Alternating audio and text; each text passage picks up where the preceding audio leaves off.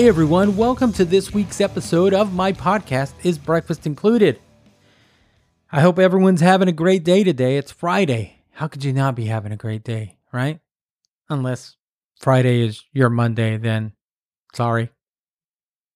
Anyway, today on the show, I sit down with blues guitar player Lance Lopez. Now, to call Lance a lifer is truly an understatement. He's been playing guitar since he was eight years old. He was playing New Orleans clubs at 16 and touring alongside the late great soul singer Johnnie Taylor at 17, later with Lucky Peterson.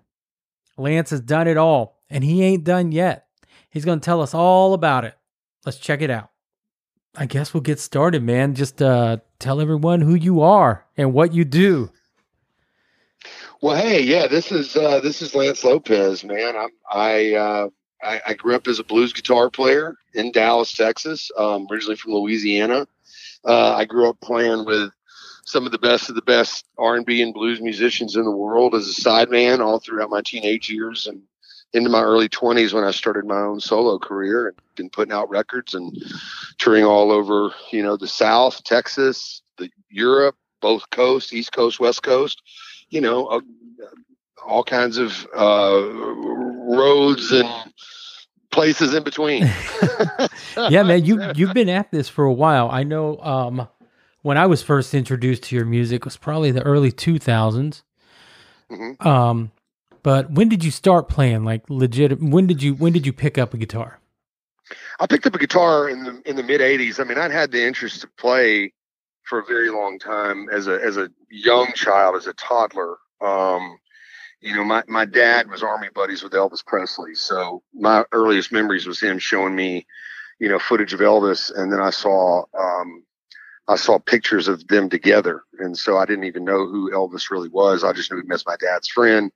And when I showed interest in wanting to be a musician and play music, um, my dad really pushed me then at that point to, to, you know, to play and to get behind it. And he, he provided, you know, bought me guitars and, and really kind of uh, pushed me in that direction. So he eventually got me a guitar for Christmas, and then he um, gave me a Chuck Berry record, and he was like, "If you learn all these songs on this Chuck Berry record, I'll buy you an electric guitar."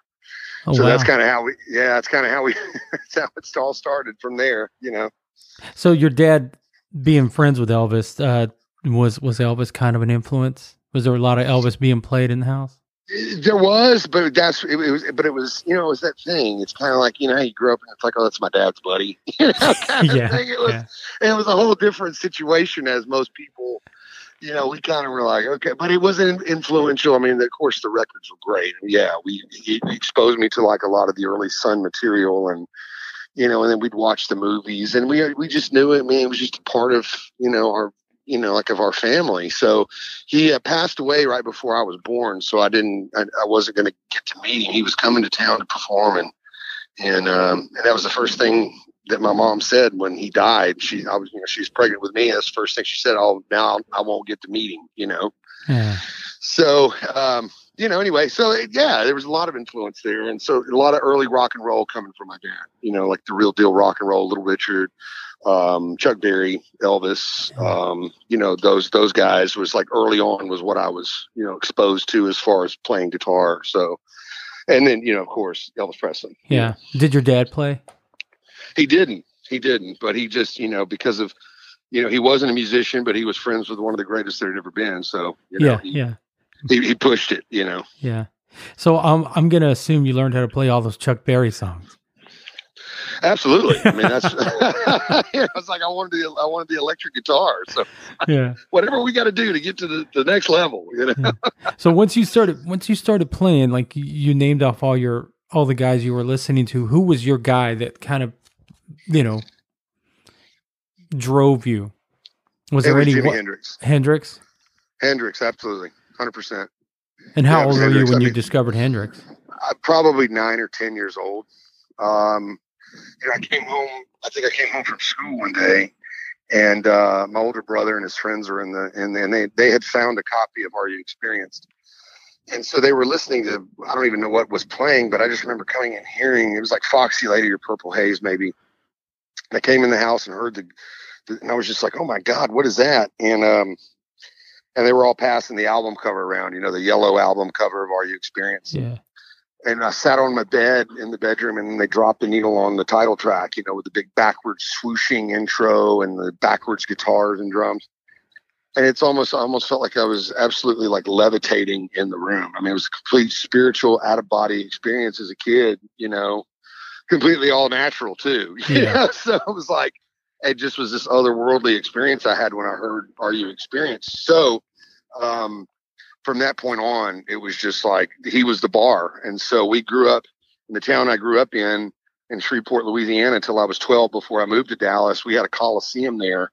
And so we had every band you could think of in the 80s would play every weekend. So, matter of fact, I mean, I, I saw the very first gig Sammy Hagar ever did with Van Halen in Shreve. That was where they started. Uh-huh. So we would go to those shows and then we would watch whatever guitar player and then try to mimic.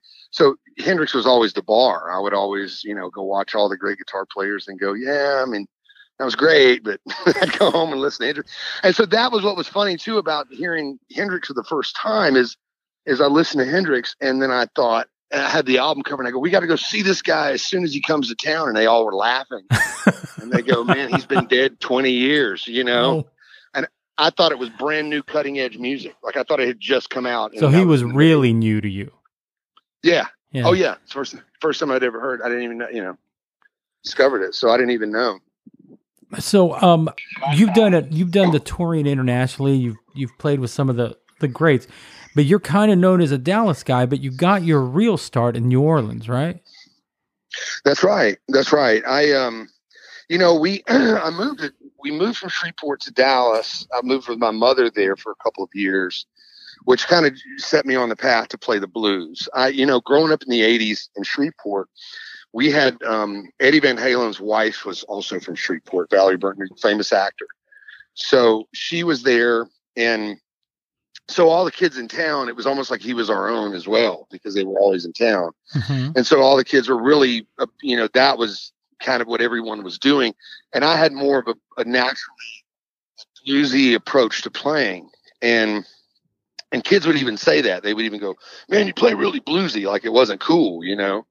And I, uh, and so I, I remember coming and talking to my dad about it. I was like, man, dad, I'm playing with the kids and they're like tapping and playing all the shredding and, and I'm playing this certain style of way that I felt, you know, and I guess a lot of that came from, you know, the the Chuck Berry and the early records that I learned how to play to, you know, and um, so he introduced me to BB King, and he was like, you know, son, this is the greatest blues singer of all time, and he played me BB King, and thought, wow. So a couple of years later, when we moved to Dallas, um, as soon as we arrived, um, I saw in the paper that BB King was coming to town, and um, and so I I asked my mom. You know, I was like 12, you know, and I was like, Mom, take me to see BB King. And she did. And we got there, and BB came out early. And I thought, wow, this is pretty early for BB to play. But the thing that struck me the most was I was looking around at this. Con- we were at the Starplex Amphitheater there, and I don't know if you know what it's called now, but it was the Starplex Amphitheater. we then. just keep calling it the Starplex. You're right. It was the Starplex, and everybody had these T-shirts on that said SRV. You know, and I kept going, why is every, what does that mean? Like, why does everybody have a T-shirt that's on me. And then, you know, and then, the, and then whatever DJ girl was on Q102 at that time came out and, and said, uh, you know, introduced Stevie Ray Vaughan. His hometown show, so we're letting him headline, and Stevie Ray came out. Of course, I was 10 rows back in the center of the, you know, right up front. And to see Stevie Ray Vaughan, you know, two months before he passed away, it was like, it was biblical. I mean, it was complete. Another one of those kind of experiences, like, are you experienced where I was like floating out of my body? I was just like sitting in front of Stevie Ray, you know, 10 or 15 feet away, just like not even knowing who he was or what was happening. And then he played Hendrix. And so that bar that had been set that I was saying, you know, when I would go see all these other guitar players, finally I was like, oh my God, there it is. And then, you know, then he was gone, you know. So the thing was, is that it made it okay to play the blues. And so that's what I did from there on out was just totally dug into that. So we I, was just deep into it, and so I, a couple of years after living in Dallas, I moved to New Orleans with my dad. In the in the throes of the deep research of the blues, and when I got to New Orleans with my father, when I was fourteen or fifteen, he heard me playing, and he said, "You we've got to you've got to go out and start playing." So that's how it started. I he then took me out to to clubs and bars, and I was sitting in with you know, some of the people from the Neville family, you know, then some of the Nevilles, George Porter, all these guys. I had no clue who they were, but they were like these iconic New Orleans musicians.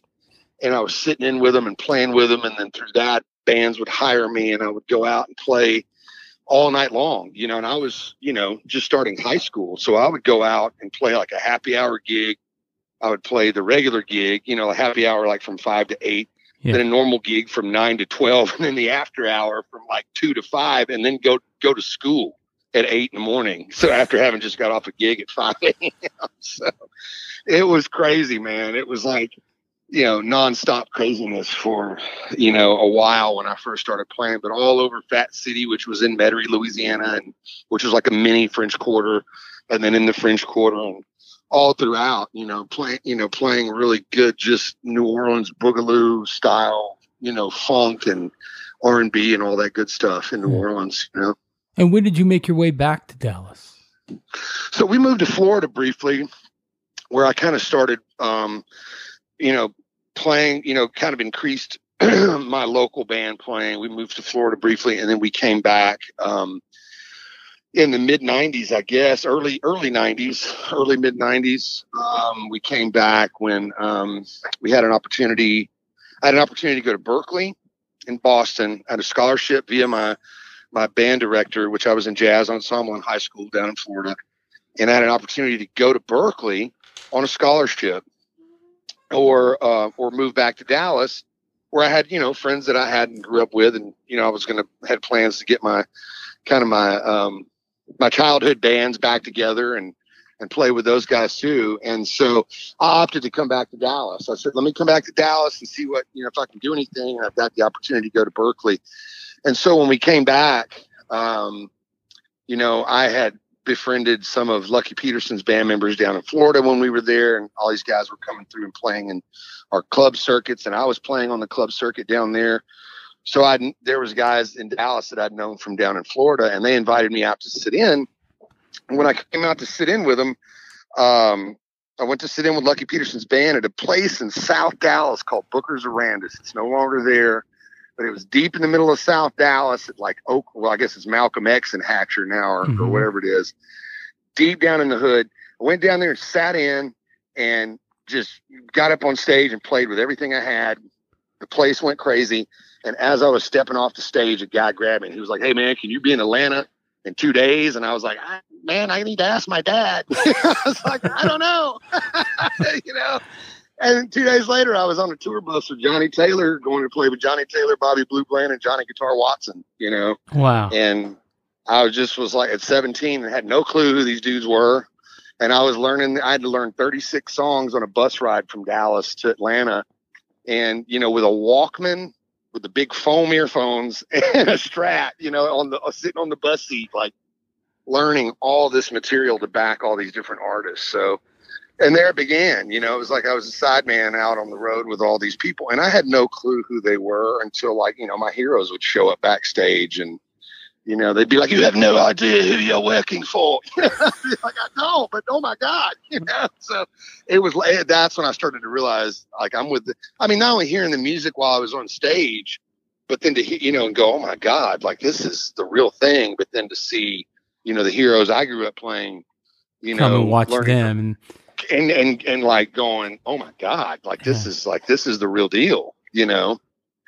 So that's and that's that was what it was like in Dallas for a long time. And then you know in the '90s we had all the great blues jams, and the blues clubs in Dallas, and it was just it was an amazing blues scene in the '90s. Growing up there with the Greenville Bar and Grill, the Deep Deep Ellum scene with Blue Cat Blues. I mean, all every night of the week there was there was blues music just happening in Dallas. Yeah. So, you know, and so when I was, I would be on the road, you know, backing whatever artist, um, you know, I would come home and then it was continuous music. You know, I would go out and play every night of the week. So until it was time to leave and go back on the road again, uh, you know, and then until I, I landed in Lucky Peterson's band, which, you know, that, that was a, that was a great opportunity and, and, and stayed with him for quite some time. And how was that? I mean, it was it was amazing. I mean, it was it was my it, that was when I began to be a you know world touring. Uh, you know, I started touring all over Europe. Um, that was my introduction to playing overseas at 18. I um, at 18, 19 years old, I was playing in you know, and, and I didn't realize the stature that Lucky was on in Europe. Um, you know, like I said, I knew him from Dallas. I knew him from playing in blues clubs, and and then when I, I toured the states with him at first, and we were doing the East Coast and Canada, and you know, we played a couple of festivals, which you know, you know, playing a blues festival, I and I'd played concerts with all these other guys, you know, with these blues legendary guys. I'd played all different kinds of bigger shows, but with Lucky, I just knew him from clubs, and you know, we toured the East Coast and played all the big blues clubs, and and then it was time to go to Europe, and I thought, wow, okay, this is going to be cool. And you know, the first show there was twenty five thousand people, you know, and I thought, dude, I thought we were playing clubs. you know, I had no clue what what that meant. I know, brought like my little amp. yeah, yeah, exactly. Man, I'd have brought the half stack. exactly, exactly, man. I, it was my introduction to, to see that people could have a different career overseas and uh, different in the states, you know. Yeah, yeah. And it was my introduction to that, and so it was just giant craziness, you know, over there on a bus and you know, hanging with guy. You know, we'd go to Paris and be hanging with you know Ronnie Wood from the Stones and all these different people, and then you know, then we come back home and play clubs. So it was it was really cool, man. You know, and it was a great education, and to the point where Lucky made me his MD at you know, I was 19, 20 years old. And, you know, these were guys in the band that had backed Albert King and BB King and, and all these great, you know, guys, you know, and I was now their, uh, their band, their MD. Yeah. Yeah. So, you know, that's, that's kind of what it was. It was quite a, you know, an experience of, you know, having to be a band leader and, and being on the road like that. And, you know, working for all those guys, I'd already like, you know, been in the position where, you know, in those bands, man, when you made a wrong note, blew a change, missed a chord change or anything, it was 50 bucks. You know, it was a $50 fine. Oh, they you know, still held that? They, the, oh, yeah. Yeah. Absolutely. Absolutely. So, that all that was in place but so it was pretty for me it was pretty easy like i said i had all these guys that were seasoned you know, guys. So it was really cool to kind of be, you know, an MD with these guys that had backed all these great artists. So I could just basically, um, um, yeah, these the, the, being the MD thing was really cool. Is it just because I had great guys to to to work with and and and um, you know and to have in the band. So it was really cool. And then I think from working with with Lucky, I went on to Buddy Miles. You know, from there who I met, you know, on the on the circuit um, playing with Lucky. So and how was uh, that? You know, that was my next question, man. How was it working with Buddy Miles? Well, it was uh, working with Buddy was was it was up and down. I mean, you know, just like anybody. I mean, we we had a great uh, friendship, but it could be it could be very interesting at times. You know, uh, I learned a lot from Buddy. Buddy was a great musician. Um, you know, and the way that he wrote. I mean, he shared with me a lot of patterns of how he he wrote with um, you know with Jimi Hendrix, uh, you know, and how they would write together, and how you know Billy Cox and Jimi Hendrix would write together, and so we would do a lot of that. We lived in a house in Fort Worth. The guy that owned a magazine, I can't remember one of it. It was, you know, the Fort Worth Weekly or one of those, or worked for like their uh, whatever newspaper was in Fort Worth. Like gave Buddy a house, just gave it to him, and uh, so we lived in this house over um, over by TCU, and um, and it was really cool because the house was kind of all it was built in the 60s so it was like not unchanged.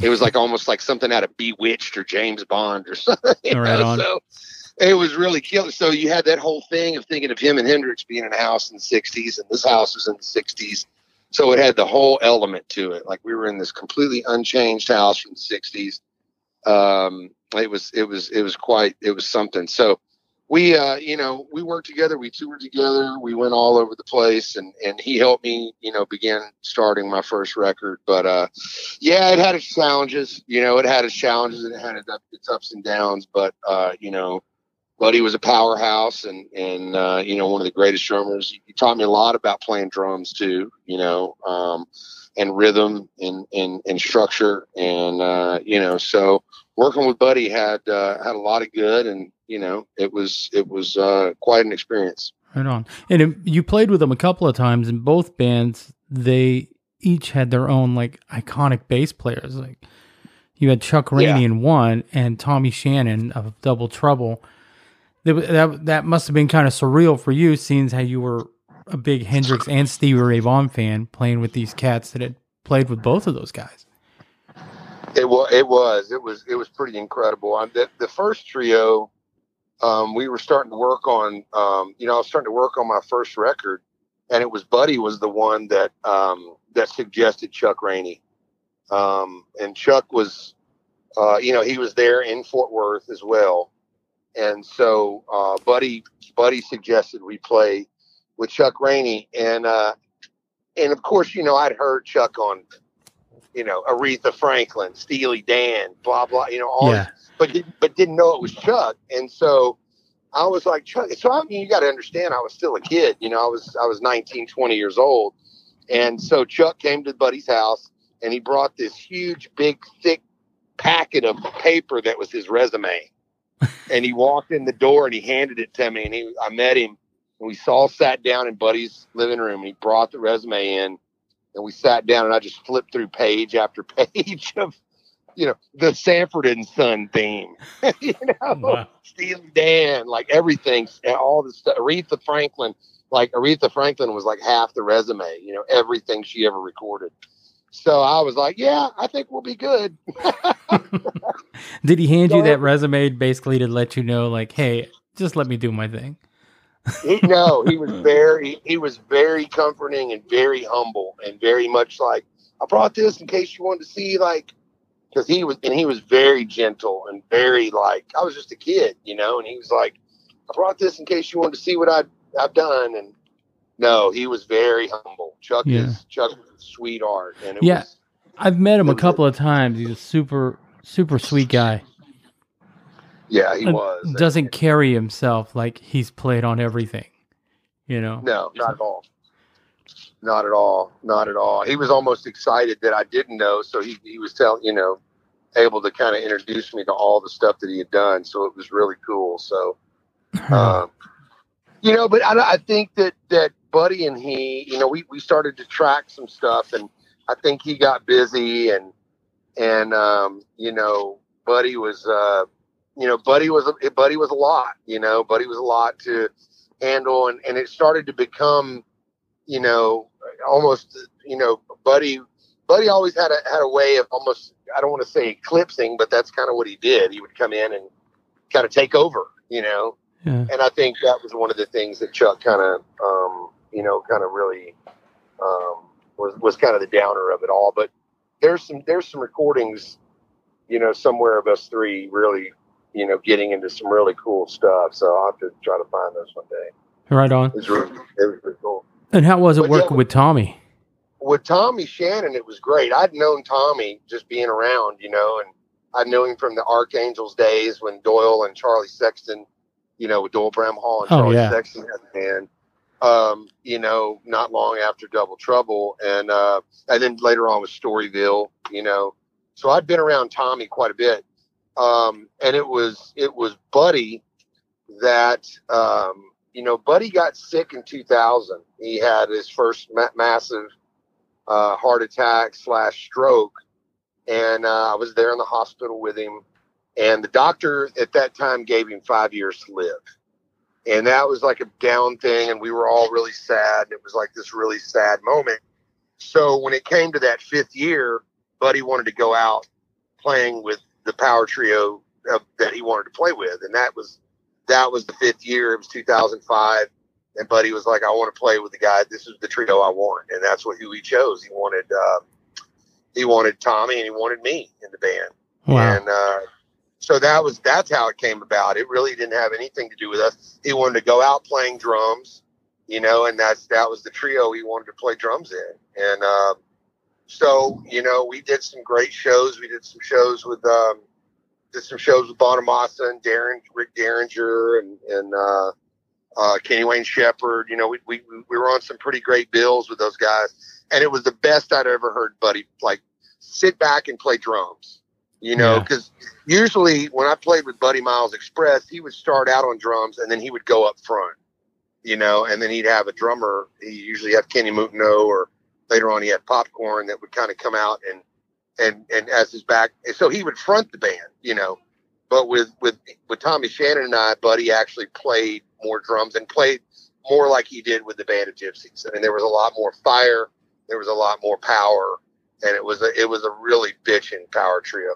It was the best trio I'd ever been in. Wow. You know, yeah.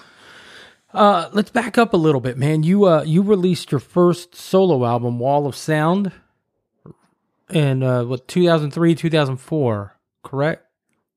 Well, I had an album that came out before that. Um, first things first actually came out that was re- that we independently released that Buddy produced. Buddy Miles actually produced. Um, that was later re-released, but that we had put that out in '99. Uh, oh, okay. So we, we had a small label. Yeah, they got it, it. We relicensed it, or we licensed it and reissued it.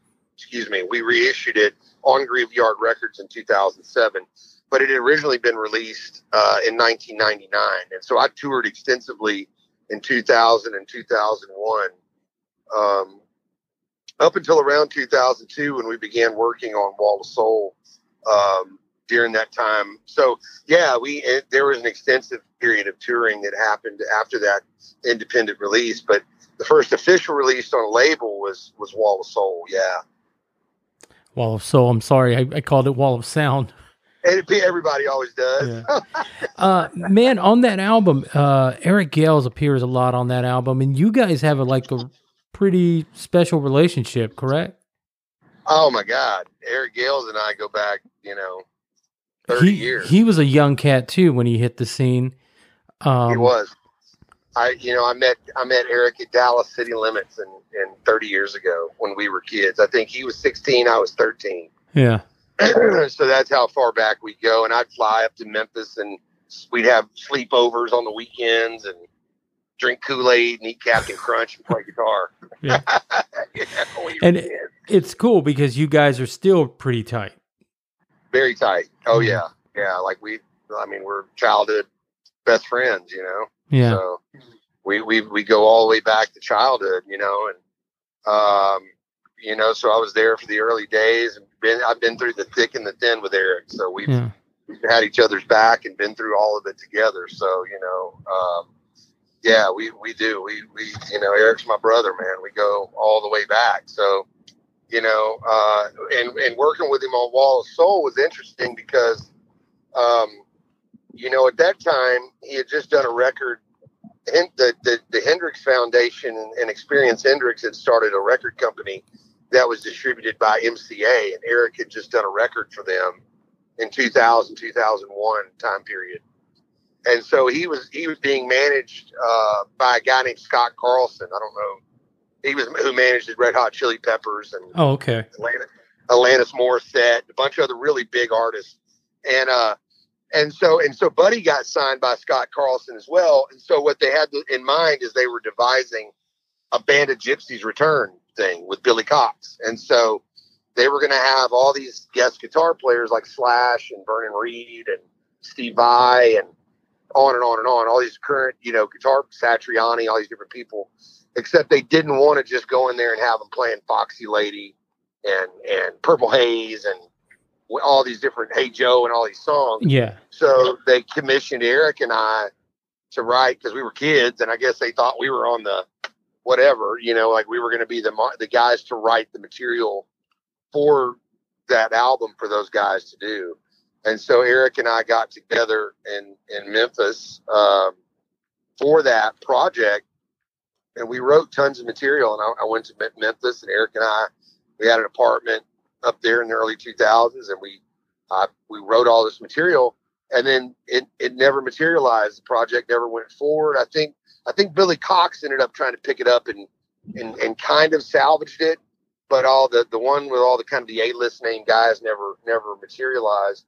And so we had all this great material that we demoed out in Memphis and so I said, man, I'm using this for an album. And so um, we got Doug Pinnick from King's X to come up. He did a track with us yeah. uh, on on the album. Um, you know, and, and we, we just cut all the material that we had basically written for that Band of Gypsys record is what happened with Wall of Soul. And, and a lot of it the other half, the material I had been on the road playing on after the release of my first record, I'd been writing on the road, so it was good and road tested.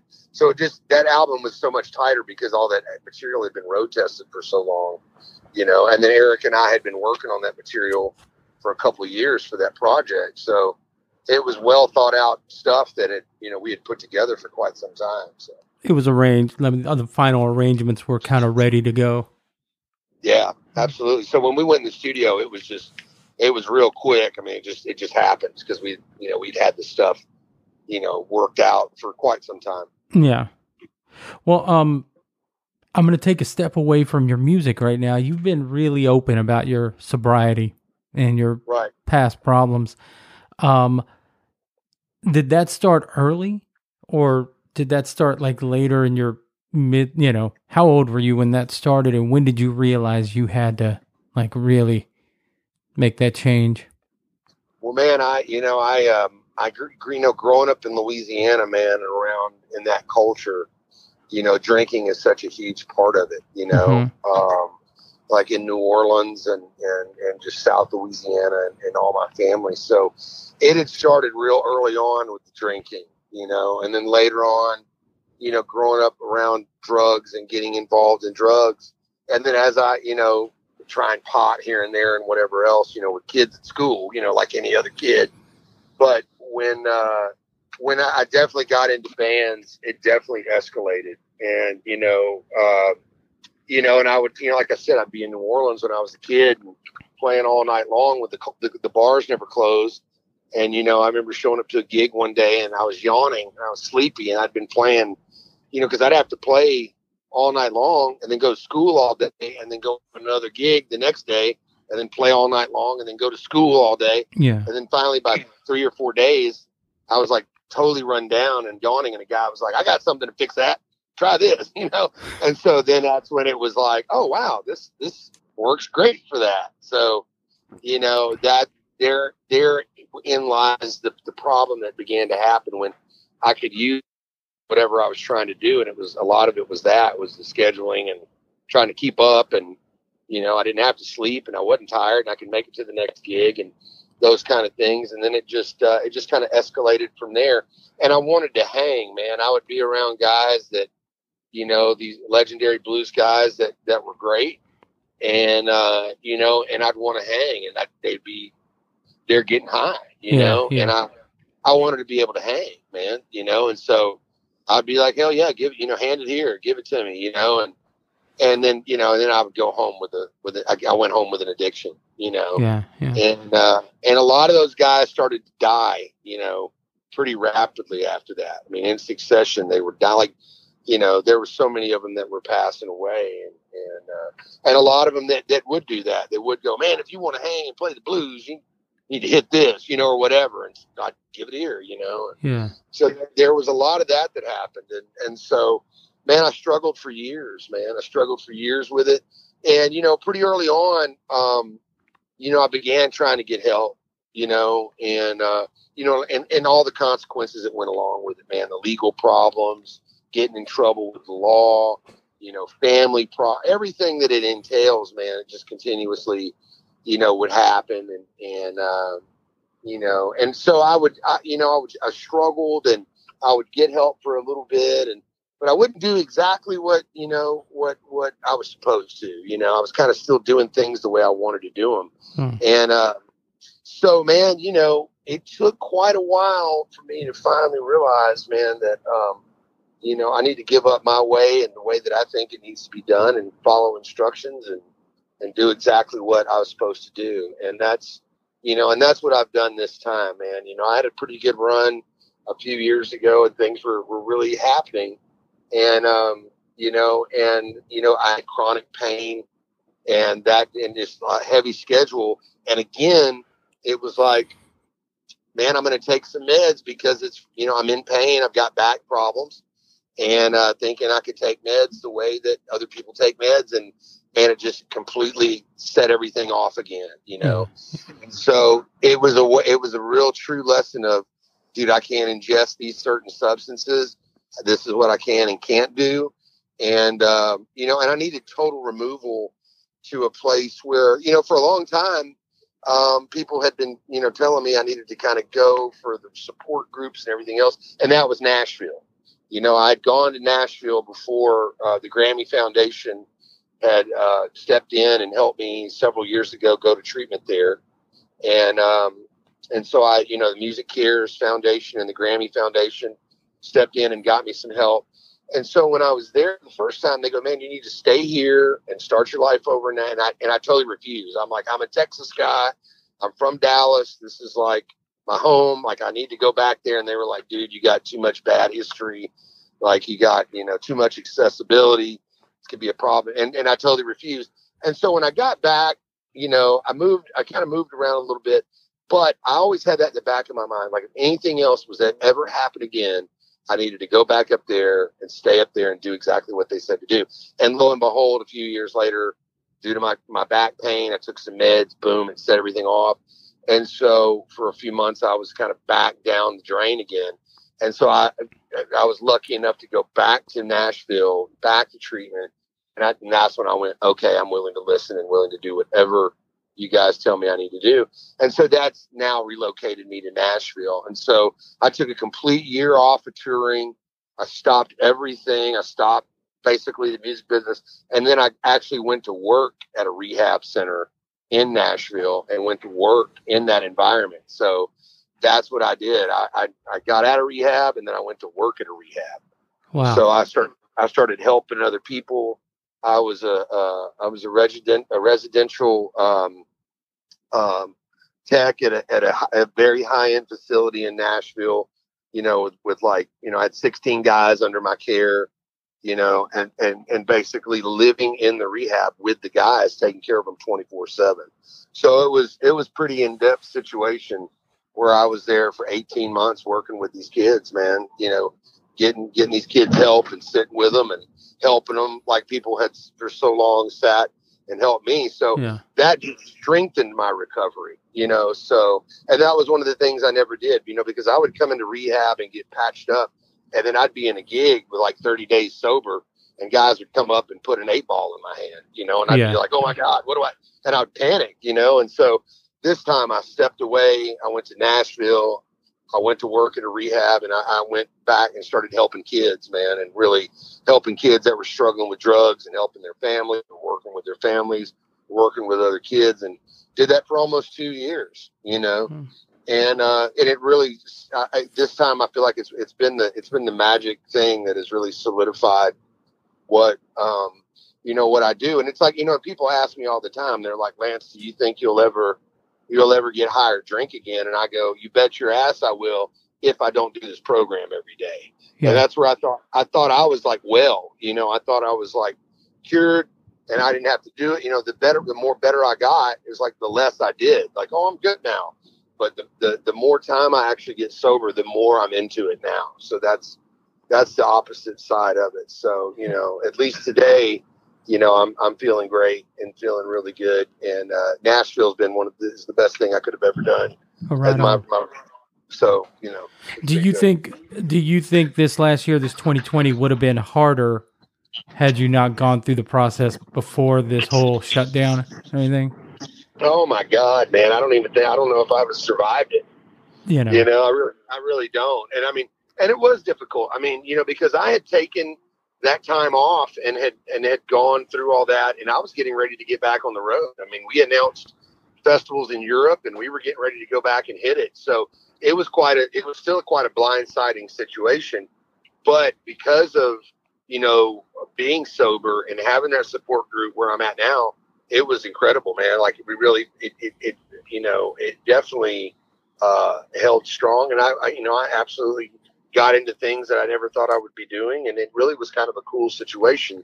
Um, you know, as far as like alternative things, you know, to do to earn money and other stuff. So, you know, it's like, man, I, you know, but yeah, if I'd have not been sober, man, I don't know if I'd have survived it. Right on, man. Well, thanks for talking about that. Absolutely. Yeah. Um, speaking of this last year, man, uh, I've been kind of keeping up with you. You started repairing amps. I did. Doing yeah. a lot of amp repair there in Nashville. Right. Well, I'm actually sitting right here right now with the gentleman that started all that, my adopted dad, Chuck Cavoris, here in Los Angeles, we uh, we I was I was going back to work at another rehab in Nashville, like one the big one of the big ones, and uh, and I, and that work had been really daunting, and I was trying to I'd had a, I'd had a bit of a break from it, and I was getting ready to go back and do it some more. So I was like, man, what do I, you know? And the process was taking a little bit longer um, to go to work at a different rehab, and that's actually what I was going to do, you know. But rules were different with COVID and all these restrictions, and you know, it was it was it was very strange, you know, to try to work in a healthcare facility, you know, with all that. Um, so, uh, you know, I reached out to uh, Chuck out here in L.A., uh, who's actually moving to Nashville, by the way. We're actually getting out, out in LA moving into Nashville. But I called Chuck and said, Man, this is what's going on. And so he uh, he hung up the phone and called uh, Todd Sharp in Nashville, Tennessee, which Todd is, you know, not only is he one of the greatest guitar players in town and was out in Los Angeles for many years, worked with Mick Fleetwood and Rod Stewart and all these other guys. Well, it was a great amp tech. And, and so, um, you know, um, so Chuck called Todd, and uh, and it just happened to be you know ten minutes from my house.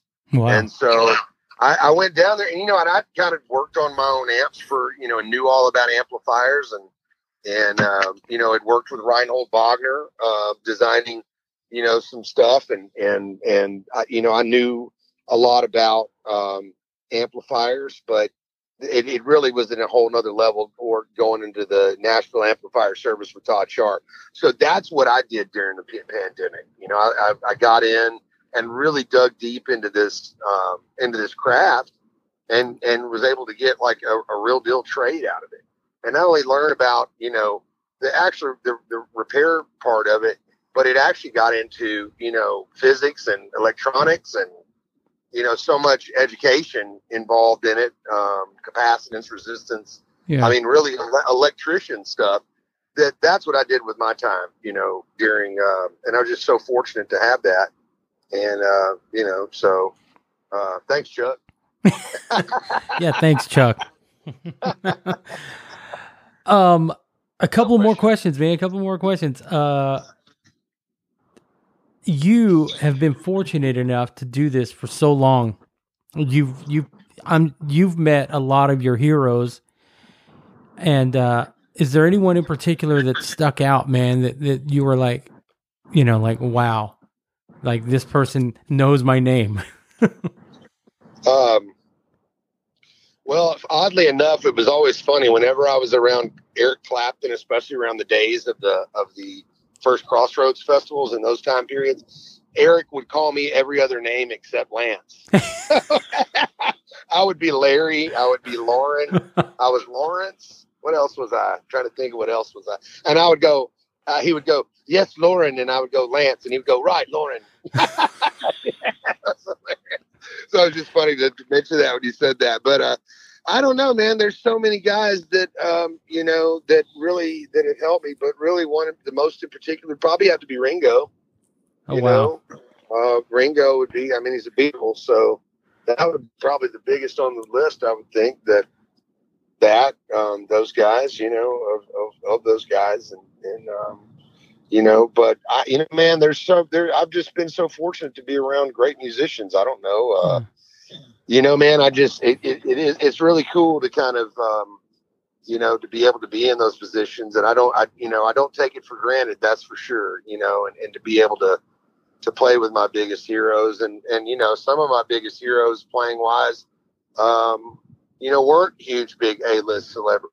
You know, they were guys that um, that were on the ground that you know that some guys that nobody even knew about. You know, that were some of the biggest deals to me. You know I would have to convince people of who they were, and they'd be like, "Who? What? Who's yeah. this guy?" that was usually my story. You know, I was yeah. always meeting guys that nobody even had a clue who they were, and I would be over the top about it. So yeah, that happens. Real, real grateful to do it. Um, man, like I said, you've been doing this a long time. Is there ever a time you wanted to quit and do something else? Oh man, um, I mean, yeah, when you know when, when the van runs out of gas and you got a flat, and the van wants to kill each other, and you're in the middle of the Mojave Desert in Death Valley. Yeah, like there's been those times, man. when you're on the road, when you're on the when you're on the road, and everybody's ready to kill each other. Yeah, there's many times I just wanted to pull the van over and just take off walking. you know? Well, um, yeah, the uh, my podcast is called "Is Breakfast Included?" We ask this question to everyone that's on it, man. If breakfast was included, what would you have? Oh my gosh, eggs, eggs Benedict, man. a nice eggs Benedict, man. You know, absolutely. I mean, that's that's that's my uh, that's my go-to. Or you know, man, like you know, uh, the good chorizo and eggs is always a good choice as well. So I know, right? That's that's the go-to right there for me. Yeah, I mean, you know, it's hard for me. To, I mean, that's what I had today. I think I've had chorizo twice since I've been in LA in one day. so, yeah, man. Yeah. Um, uh, where can people find you on social media, man? Online. So, um, our Facebook page is where we're kind of we're kind of broadcasting out of today. It's um, Lance Lopez Band, Facebook Lance Lopez Band, and then um, Instagram we're a little bit more active on Facebook. Um, you know, we're going to try to ramp up our Instagram, but it's Lance Lopez guitarist or uh, Facebook Lance Lopez band. Right on. And do you have uh, you working on anything, any new material? We're working on new material. Matter of fact, I'm I'm here. I've got Joey Sykes, producer, here right now, and we're riding along in the in the in the vehicle, and we're working on on an album. We hands and uh, the record, Joey? Uh, Greg Bissonette, State, Steve Ferrone, um, BU. Yeah, Greg Bissonette, who's you know plays with Ringo Starr and ELO, yeah. and then Ferrone, who was with what Clapton, Tom Petty. Yeah. yeah. so we've got we've got some great musicians on this on this new album, and we're uh, we're working on you know trying to get it completed. Um, we're definitely thinking about probably doing a crowd funded kind of situation to to complete the album and get back on the road. And uh, you know so yeah we've got several songs in the can that are that are i mean they're they're really great. I'm really proud of them and so we're working remotely. Like he's they're cutting tracks in los angeles and we're uh i'm overdubbing guitars and vocals in nashville you know? Right so, on so that's what we're doing now. And then you know we're getting back out on the road. I'm, I'm coming back down to texas in september um, you know, we've got a few, we've got four or five dates um, through East Texas down to Houston and back. Um, you know, so we're, uh, and you can find those dates on our social media. Um, you know, we're, we're, uh, you know, so we're just looking forward to things opening back up and getting back there. But really, it's, it's, you know, we're looking forward to uh, completing this, this album project. Oh, right on, man. I can't wait to hear it. Yep, absolutely. Well, thanks, Bernie. Well, I've taken enough of your time, man. I do appreciate you doing this. I know you're busy out there. Um, but uh, man, we should catch up once this album comes out. Sounds good, Bernie. Thanks for everything, man. thank you so much for having me on the show. Oh man, thanks for doing it. You guys have a good night. Yeah, you, too, Bernie. Thanks, man. All right. Bye. Cheers. All right, on. That was Lance Lopez. Give him a follow on Facebook and keep an eye on his live shows. And if he's coming anywhere near you, go check him out. It's a pretty good show. Also, I want to say thank you to all those who've been listening and subscribing and reviewing and following the social media. Thank you, thank you, thank you. Episode 21. Not bad, huh? All right, I'm done. You guys have a great day. We'll talk to you next week.